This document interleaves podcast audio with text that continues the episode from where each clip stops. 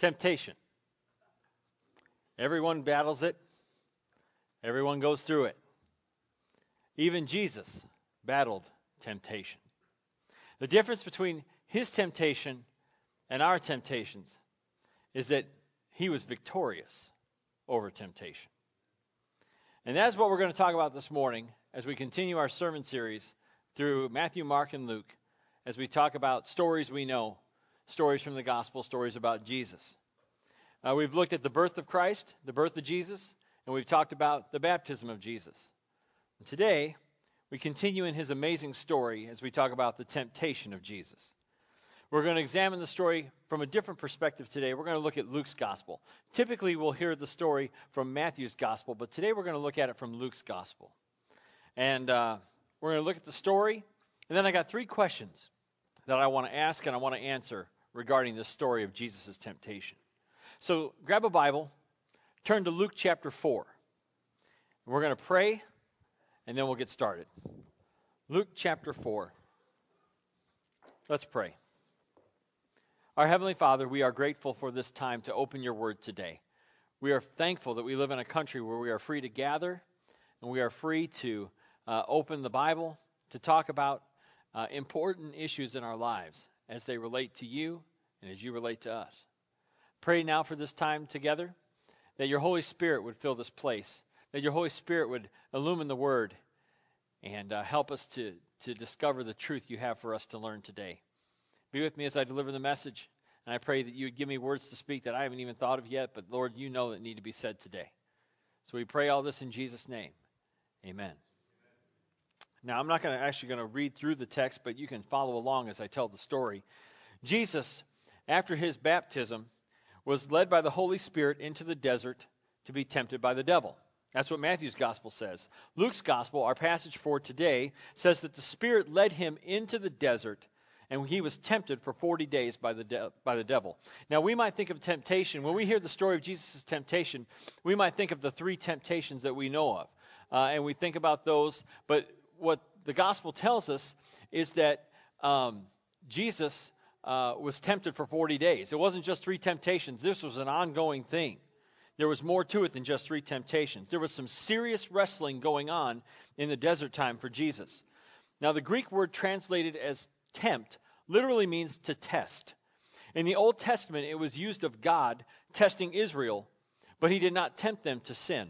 What is interesting to note uh, is that uh, it's also used of the people of Israel as they would tempt God, as they would test God uh, that they would sin by testing God. Um, it is what's amazing to me about the story is that the Bible says that he, Jesus was led into the desert to be tempted by the devil, or Jesus was led by the Spirit out into the to the wilderness, to the desert. It means it was God's will that this would happen. It was God's desire that Jesus be tempted by the devil. That's what God wanted. And, and to me, that boggles the mind. Why would God want his son to be tempted by the devil. Why would he want this confrontation to occur? occur? Um, I like what the scholar I. Howard Marshall says. He wrote, What is intended by the devil as a means of defeating Jesus becomes, in the purpose of God, the occasion of his defeat. The occasion of the devil's defeat. Why did God lead Jesus into the desert to be tempted by the devil? So Jesus could beat Satan, so he could defeat him. Rock on. That's awesome. Well, let's talk about the temptations. First, Jesus is hungry. He has been fasting for 40 days and 40 nights. He hasn't eaten anything. And the devil, uh, who has been tempting and harassing Jesus, says, If you're the Son of God, tell this stone to become bread. Now, he knew that Jesus was hungry and that he was probably pretty physically weak. And when the devil says, if you are the Son of God, that should probably be understood as since you are the Son of God. It's a conditional statement. And in the Greek, it literally means since you are the Son of God. In other words, the devil does not doubt that Jesus is the Son of God. The devil knows that Jesus is the Son of God. That's not the point of this temptation. The devil is trying to get Jesus to use his status as God's son to satisfy his own personal desires, to satisfy his own wants, his own hunger. He's saying, You're hungry. Now you're the Son of God. Make some bread. End this silly fast and just care for yourself. That's what the devil's telling Jesus. Well, Jesus replies with scripture, and he quotes Deuteronomy chapter 8, verse 3. In that passage, Moses tells Israel that uh, God led his people into hunger in the desert in order to feed them and in order to provide for them. Jesus understood that the purpose of this temptation was uh, he was being tempted to take matters into his own hands. He was being tempted uh, to sin by uh, taking care of his own desires and his own wants first. And he refuses to do it. He says, Nope, man does not live by bread alone. Here's another interesting little tidbit. The first temptation in Scripture, what is it? Anybody know? What was the first temptation in Scripture? Garden of Eden. The devil tempted Eve to eat the fruit, which was, you know, pleasing to the eye and, and good for food. And uh, what did she do? She gave in. She ate. Her and Adam both gave in. They ate the fruit they were not supposed to eat. The devil tempted them with food. And here at the outset of Jesus' ministry, what do we see just Jesus tempted with? Food. But what does he do? You see, he overcomes the temptation. Whereas Adam and Eve gave in to temptation and they sinned by disobeying God, Jesus overcomes the food temptation. He overcomes temptation. He does not sin. He trusts God to provide for his most basic of needs. Next, the devil takes Jesus to a very high point, and he shows him kind of supernaturally all the kingdoms of the world. He promises to give all the power over these kingdoms to Jesus if he will bow down and worship the devil. Now, this is in a different order than we see the temptations in Matthew's gospel. In Luke's gospel, temptations 2 and 3 are flip flopped compared to Matthew's account. But you see, Luke was making a different point point than Matthew was. The order of the temptations is less important than the fact that they actually happened and the fact that Jesus overcame them. Jesus in response to the devil's invitation to worship him quotes Deuteronomy 6:13, "Worship the Lord your God and serve him only." He tempts Jesus to use his power to satisfy himself and Jesus refuses. He tempts Jesus with power and Jesus refuses. So the devil tries one more test, one more temptation. He takes Jesus to the highest point on the temple in Jerusalem. And he tells Jesus to throw himself off the temple because Scripture, which Jesus was so obviously fond of quoting, said that God would protect Jesus. He quoted Psalm 91 to Jesus. And what does Jesus do in return? He quotes Scripture right back to the devil. He quoted Deuteronomy 6:16. now, in the first temptation in the Garden of Eden with Eve, the devil twisted God's words. He twisted God's words to say something uh, that God never said. And here the devil does the same thing. He twists God's words to try to get Jesus to sin by putting God to the test. Something that Israel did over and over and over again. They tested God on no, numerous occasions. Over and over again, they put God to the test. Jesus won't do. He refuses to do. He will not sin by putting God to the test and by testing the promises of Scripture. You see, Jesus trusted God's word. He knew that God's word was true. And he didn't have to throw himself off the temple. He didn't have to wait and see if angels were going to catch him in order to, to know that God's word was true. And that's when the devil leaves Jesus until a more opportune time arose. So, why did Luke flip flop the temptations? You see, this final temptation that the devil uh, tempts Jesus with takes place in Jerusalem. And uh, some think that Luke is drawing parallels to Jesus' greatest trial and his greatest test that also took place in Jerusalem during the final week of his life, as he was crucified to take away the sins of the world. Now, that makes sense. Luke seems to be pointing to Jerusalem a lot in his gospel. He mentions Jerusalem 31 times in his gospel. He points out the fact that Jesus was heading towards Jerusalem on more than one occasion. Over and over and over again, if you read Luke's gospel, which, by the way, if you grab the summer reading program today, I'll talk a little bit more about that in just a minute, but if you grab today's summer reading program for the summer, of 2009, you'll read through the Gospel of Luke. And what you'll notice over and over again is that Luke is constantly pointing to Jerusalem. Luke's always talking about how Jesus had resolutely set out for Jerusalem, how Jesus had turned his eyes towards Jerusalem, how Jesus was heading towards Jerusalem.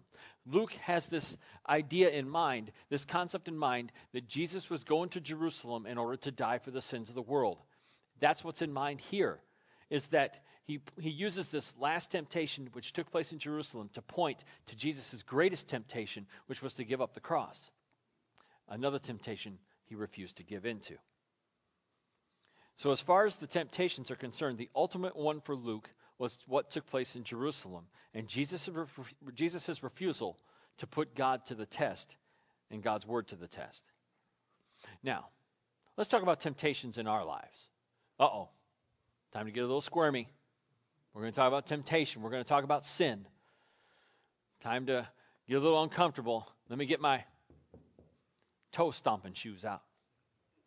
No, we're not going to do that. I got some questions I want to ask about temptation today. Three questions I want to ask regarding temptation in our lives. The first is, how are we tempted? Now, I don't need to go into a laundry list of temptations. I don't need to go into this long list of how we are tempted. That's not what I mean by how we are tempted. You know, I don't think I need to talk about greed. I don't need to talk about lust. I don't need to talk about pride. I don't need to talk about murder to parents of teenagers. Thank you. Rather than rather than focus on things like pornography, affairs, crushing debt, overeating, drinking to excess, and self-centeredness, I want to talk about the process of salvation. Uh, I'm sorry. That's completely the opposite thing I want to talk about. I want to talk about the process of temptation. James 1:13 through 15 says this, when tempted, no one should say God is tempting me, for God cannot be tempted by evil, nor does he tempt anyone, but each one is tempted when by his own evil desire he is dragged away and enticed. Then after desire has conceived, it gives birth to sin, and sin when it is full grown gives birth to death. Notice two things. One, we all have evil desires. Every single one of us, we have evil desires. Each one by his is dragged away by his own evil desires.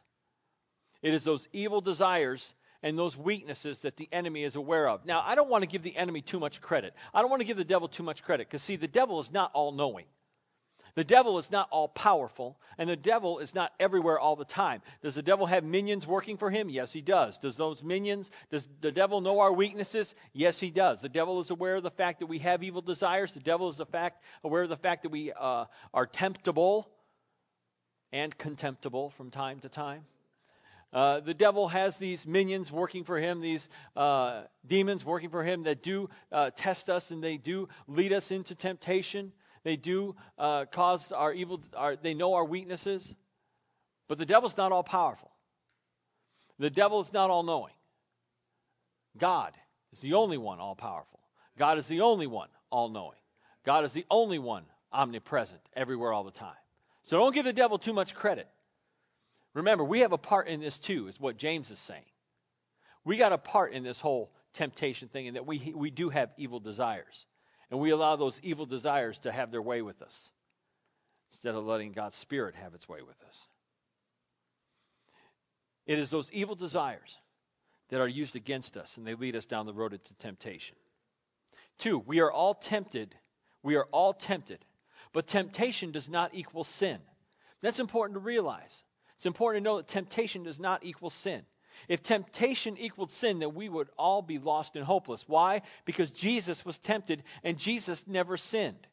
Hebrews 4:15 says for we do not have a high priest who is unable to sympathize with our weaknesses, but we have one who has been tempted in every way, just as we are, yet was without sin. Did you hear what the author of Hebrews said? Jesus was tempted in every way. No matter what temptation you have faced, no matter what temptation you are facing, no matter what temptation you will face, Jesus has been there. The Bible says he's been tempted in every way, just as we are.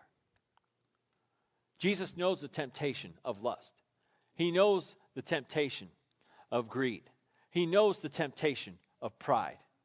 He knows the temptations that we face. Yet he was without sin. He overcame those temptations. We'll talk about that in just a second. He did not give in. We we give in to temptation and we sin. But you know what? We don't have to give in to temptation. The good news is that we can say no. But how? Let's talk about that. That's the next question I want to ask. How can we overcome temptation? 1 Corinthians 10:13 says no temptation has seized you except what is common to man. And God is faithful; he will not let you be tempted beyond what you can bear. But when you are tempted, he will also provide a way out so that you can stand up under it. Just as the evil forces in the heavenly realms are aware of our weaknesses, so is God.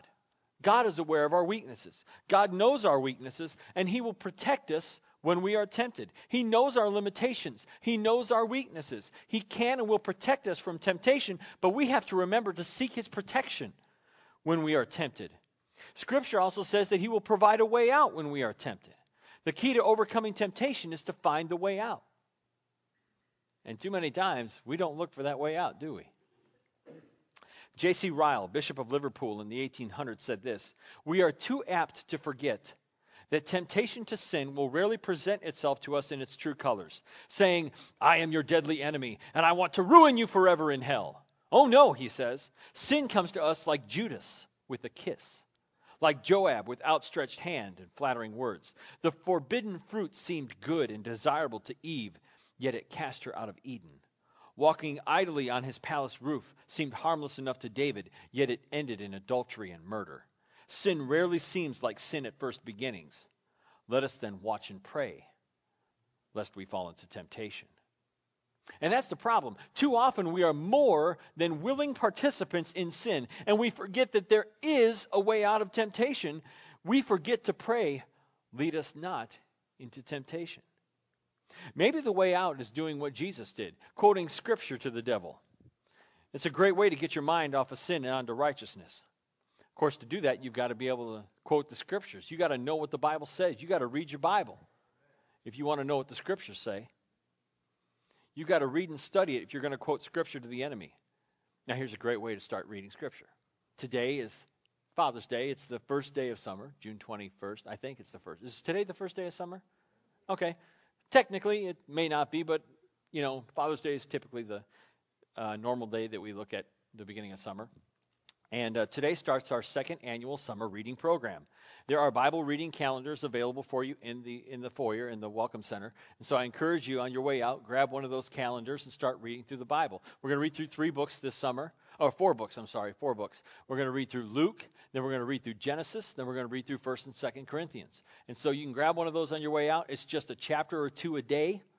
And uh, you can take five minutes and get in the habit of reading your Bible every day. And it's a great way to do it. So, you know, it's and it's not just a, a great habit, but it is a life-changing habit. It will literally change your life, and you'll be able to quote scripture to the devil. Ha ha! So we are tempted by our own evil desires, and we got to look for the way out when we are tempted. But what happens when we fail? See, a lot of preachers will get up and they'll tell you, you got to overcome temptation. We got to deal with temptation. We got to we got to, you know, avoid sin and, and and that's great. They're absolutely right. And I'll tell you the same thing. We got to deal with temptation. Uh, we got to overcome temptation. We got to not give in to temptation. We got to avoid sin. We got to love God and hate sin, as my one of my favorite songs from the 80s says. We got to love God. We got to hate sin. But a lot of ministers won't talk about what happens when we fail. They'll drop a guilt trip on you, but they won't tell you how to overcome that. You know, we've all heard sermons on the importance of resisting the devil and temptation. We've all heard sermons on temptation and about saying no. But what happens when we fail? I've heard it said that the devil will tell you two lies. There are two lies the devil will tell you. And you can tell me if this isn't true. You can tell me if, if you don't believe this. But the first lie the devil will tell you is just once won't hurt. How many of you have heard that one before? Oh, just once won't hurt. And the second lie he'll tell you is now that you have ruined your life, what would God possibly want with you. So you may as well just give up. Sound familiar? It's lies. Lies. I think that when we give in to temptation, and we do give in, and we do sin, there is a fear that is born in sin. Our fear is that God won't love us anymore. Our fears that God won't want anything to do with us, that we have ruined our lives, that we have messed up one too many times, that we have given in one too many times, that God is reaching the breaking point. As a father, I have learned something about myself. Today is Father's Day. I'll tell a little father story. I have learned something about myself as a father, and that is I have a breaking point. I've heard no one too many times from a two year old. I have a breaking point. The good news my Heavenly Father does not. My Heavenly Father is a Father of grace and love and mercy. And do I fall short? you betcha. Do I sin? Absolutely. Does he forgive? Praise his name. Yes, he does. Praise his name. See, the devil's going to lie to you. He's going to tell you your life is ruined. You are worthless. God really doesn't love you. And those are those are lies. 1 John 1 9 says, If we confess our sins, he is faithful and just and will forgive us our sins and purify us from all unrighteousness. We have to confess the fact that, yes, we are sinners and that we have sinned and that we need God's forgiveness. And the good news is the one who never sinned will forgive those who continually sin. And when we fall and we fail, Jesus picks us up. He wipes away our tears of shame and guilt. He forgives those secret sins that no one knows about and those public sins that everyone sees. He knows our weaknesses. He knows our sins. He's not shocked. He's not surprised. Lord, I sinned. What? Really? You, Sean, sinned? I had no idea. Like I said, God is all knowing. He knows my sin, He knows my weaknesses, He knows my need of forgiveness. And I got to come to Him and I got to tell Him, Lord, I have sinned, not for His sake, but for mine. I got to recognize and understand the fact that, yes, I am a sinner. And so do you. Now, you don't have to realize that I'm a sinner. I mean, you pretty much know that. You got to realize that you're a sinner. We got to realize the fact that, yes, we are sinners. We need to confess the fact that we are sinners. We need to confess our sins to God. And He is faithful and just, will forgive us our sins and purify us from all unrighteousness. Hallelujah. He loves you. He loves me. And He wants to forgive us. No matter how far you've fallen, no matter how you have failed, God wants to forgive you. The question is will you come to Him? Will you turn to Him? Will you confess your sins? Will you receive His forgiveness? Just off the west coast of southern Australia was a research pen full of tuna held captive for study on feeding patterns. All was calm until a 13 foot, 1,500 pound great white shark decided to penetrate the pen and grab a bite to eat. The unwelcome guest is thought to have entered by either biting through the net or jumping, jumping the seven and a half foot electrified fence surrounding the pen. This is a 1,500 pound. Uh, is a shark a fish? All right, it's a 1,500 pound fish, and it jumped a seven and a half foot tall electric fence. Guess who's never going swimming in the ocean again? The villain swam happily in his newly conquered territory and ate a few tuna, but the sponsors of the study soon discovered him.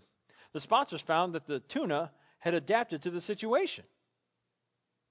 A spokesman for the South Australian Research Development Institute said, said, When the shark swims to the surface, the tuna swim to the bottom of the net, and vice versa. I don't know how big a tuna's brain is. I don't know how smart tuna are, but that seems pretty smart to me. There's an important lesson there about temptation, my friends.